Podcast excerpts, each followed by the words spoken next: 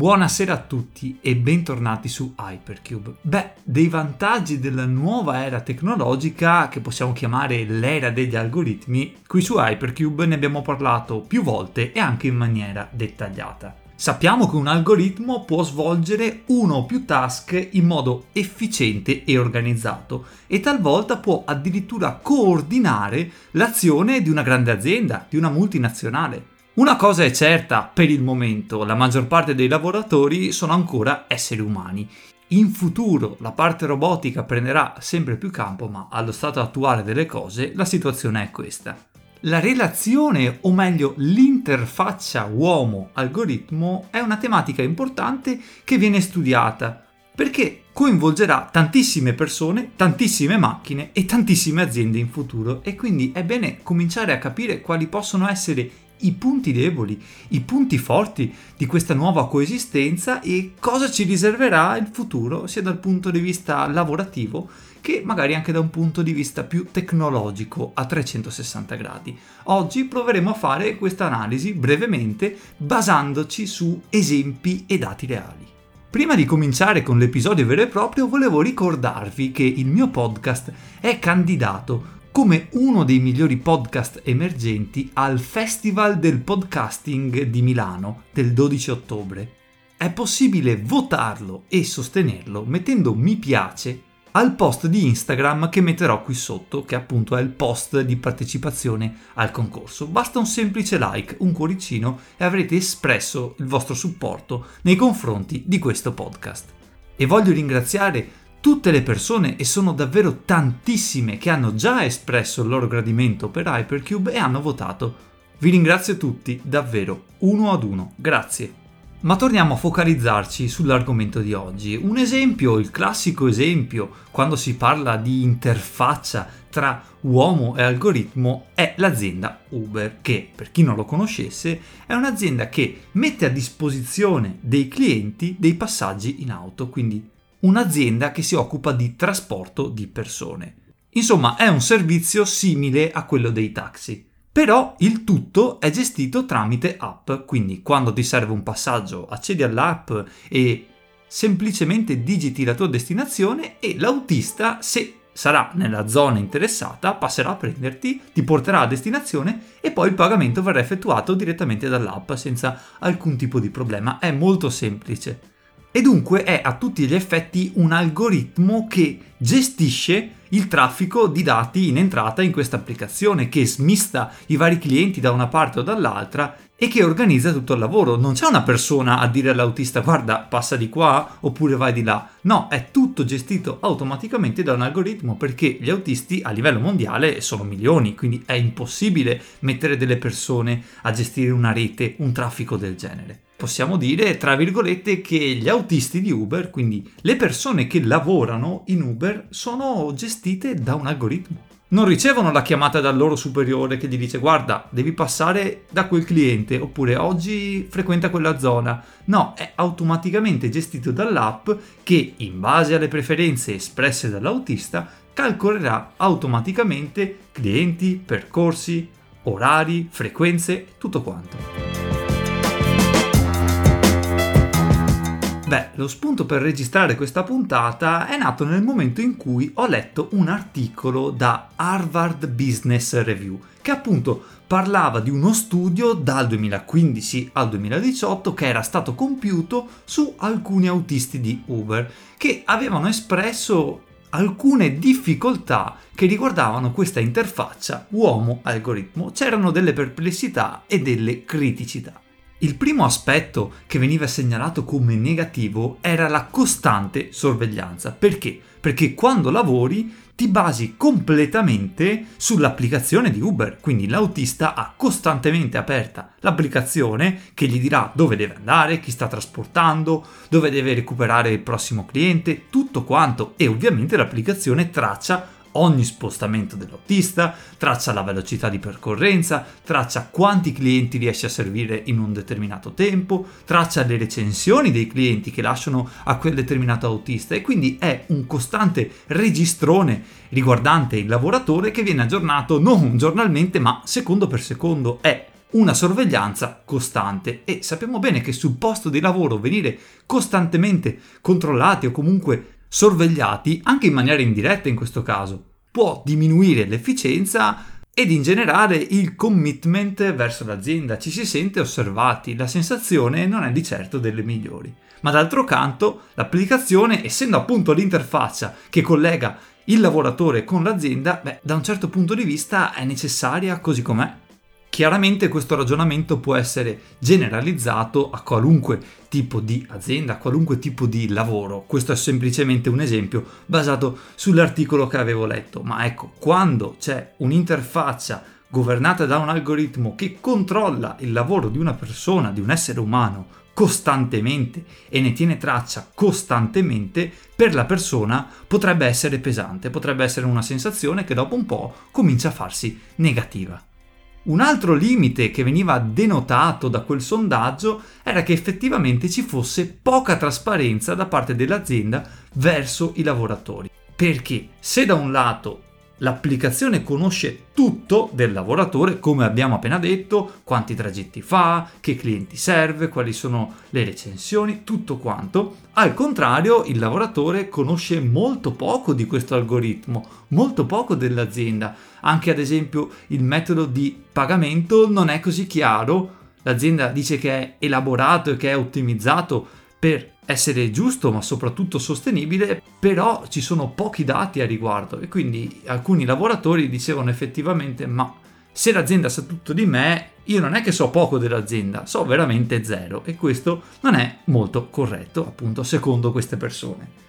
E una difesa mossa da Uber in questo caso, ma ripeto, il ragionamento può essere generalizzato a qualunque altra azienda, è che non possono rivelare i segreti che stanno dietro l'intelligenza artificiale che manovra l'intera rete, perché altrimenti i competitor beh, sarebbero avvantaggiati, potrebbero scopiazzare, potrebbero trovare i punti deboli delle loro rotte, dei loro autisti e del loro servizio in generale. Quindi questa è, diciamo, una delle difese eh, più importanti riguardanti questo argomento. Di certo però la trasparenza, soprattutto in ottica futura dove l'intelligenza artificiale andrà veramente a gestire il lavoro quotidiano di molte persone, ecco appunto la trasparenza dovrebbe essere una delle priorità.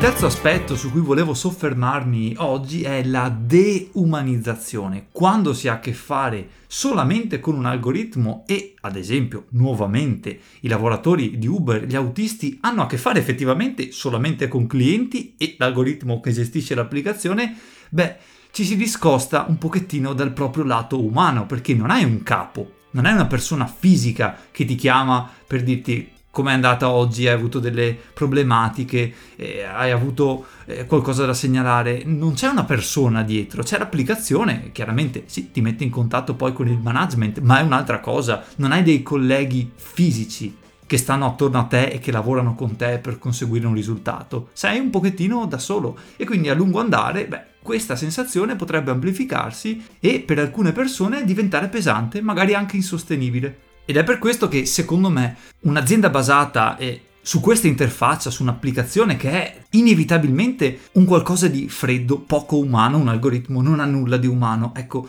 aziende del genere dovrebbero promuovere in ogni modo eventi, la creazione di community di lavoratori, di autisti, in questo caso di Uber, e fare in modo che le persone che di giorno lavorano separatamente in maniera autonoma, ma poi si possono sentire parte di un'azienda e che quindi in alcuni momenti prestabiliti possono incontrarsi, possono socializzare, possono scambiare le proprie esperienze e partecipare, diciamo, a quel senso di commitment che ormai è alla base eh, delle aziende moderne, delle multinazionali.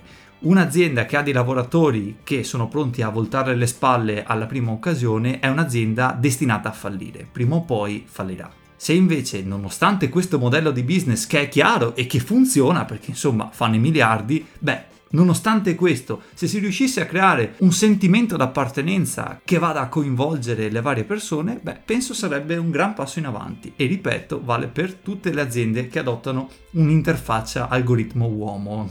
Uber è semplicemente un esempio, ce ne sono tante. Un'altra che mi viene in mente così su due piedi è Deliveroo per esempio, ma ce ne sono veramente tante. Voglio sottolineare questo aspetto. Quando si parla di interfaccia, di relazione, di rapporto tra persone e algoritmo, non dobbiamo assolutamente pensare che sia una cosa lontana, che sia una cosa che ci coinvolgerà forse in futuro, perché i dati parlano chiaro. E qui tiro fuori un altro articolo che stavo leggendo negli ultimi giorni, arriva da Bloomberg ed è un sondaggio condotto da IBM, quindi un'azienda che nel settore tech ha fatto la storia. Ecco, un paio di dati. Nei prossimi tre anni 120 milioni di lavoratori, esseri umani, dovranno essere trainati per migliorare, per ampliare il proprio set di skill ed essere pronti per le mansioni che verranno proposte appunto alle persone stesse. E questo perché? Perché l'intelligenza artificiale è arrivata, perché il machine learning è qui e quindi bisogna completare il set di competenze che già una persona possiede e completare il set di competenze se si parla di intelligenza artificiale potrebbe non essere così veloce. Perché vi dico questo? Perché se nel 2004 bastavano tre giorni ad un lavoratore per colmare il gap tecnologico, adesso, attenzione, ne servono 36. Quindi in 15 anni il fattore è un bel per 12 in soli 15 anni. Vuol dire che imparare adesso, stare al passo con i tempi adesso è 12 volte più dispendioso in termini di tempo di 15 anni fa ed è un dato da tenere in considerazione che dovrebbe farci riflettere. Attenzione però perché non stiamo parlando solamente di skill tecniche, quindi informatica, appunto intelligenza artificiale, tutte queste tematiche, robotica, ingegneria genetica, non solo sono una parte, una parte importante, ma sono una parte perché le cosiddette soft skill ormai sono delle skill che vanno allenate, che vanno trainate e bisogna prestarci attenzione e il vero problema, quantomeno in Italia, ma anche in tanti altri stati, è che queste skill non vengono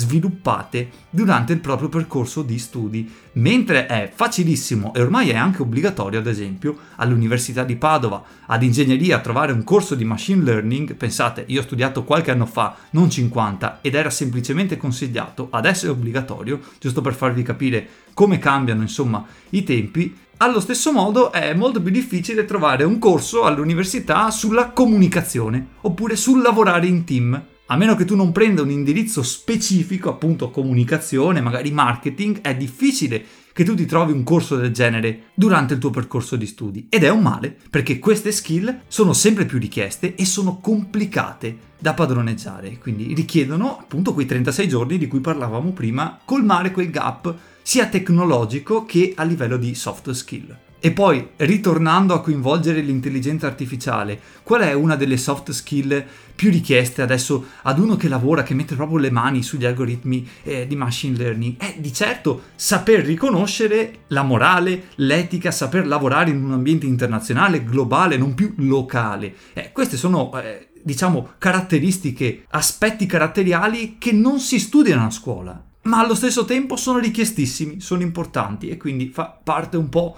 del nostro percorso personale eh, la crescita orientata a questi aspetti.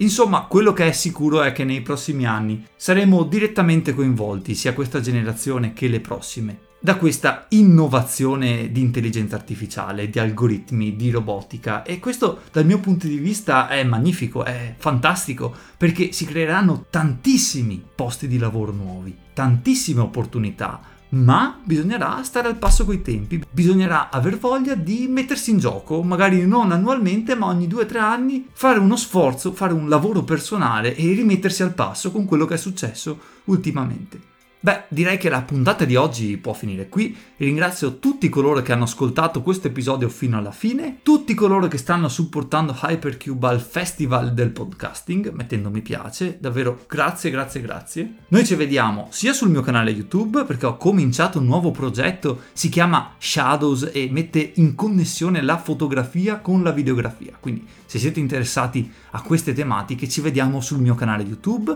ma chiaramente torniamo a risentirci anche su Hypercube per una prossima puntata. Se volete restare in contatto con me quotidianamente c'è il mio profilo Instagram, chiocciolina protaric, e lì magari vi do anche qualche anticipazione sulle varie puntate di Hypercube e sui miei prossimi video. Va bene dai, ho detto anche troppo. Grazie di nuovo a tutti e ci sentiamo prestissimo.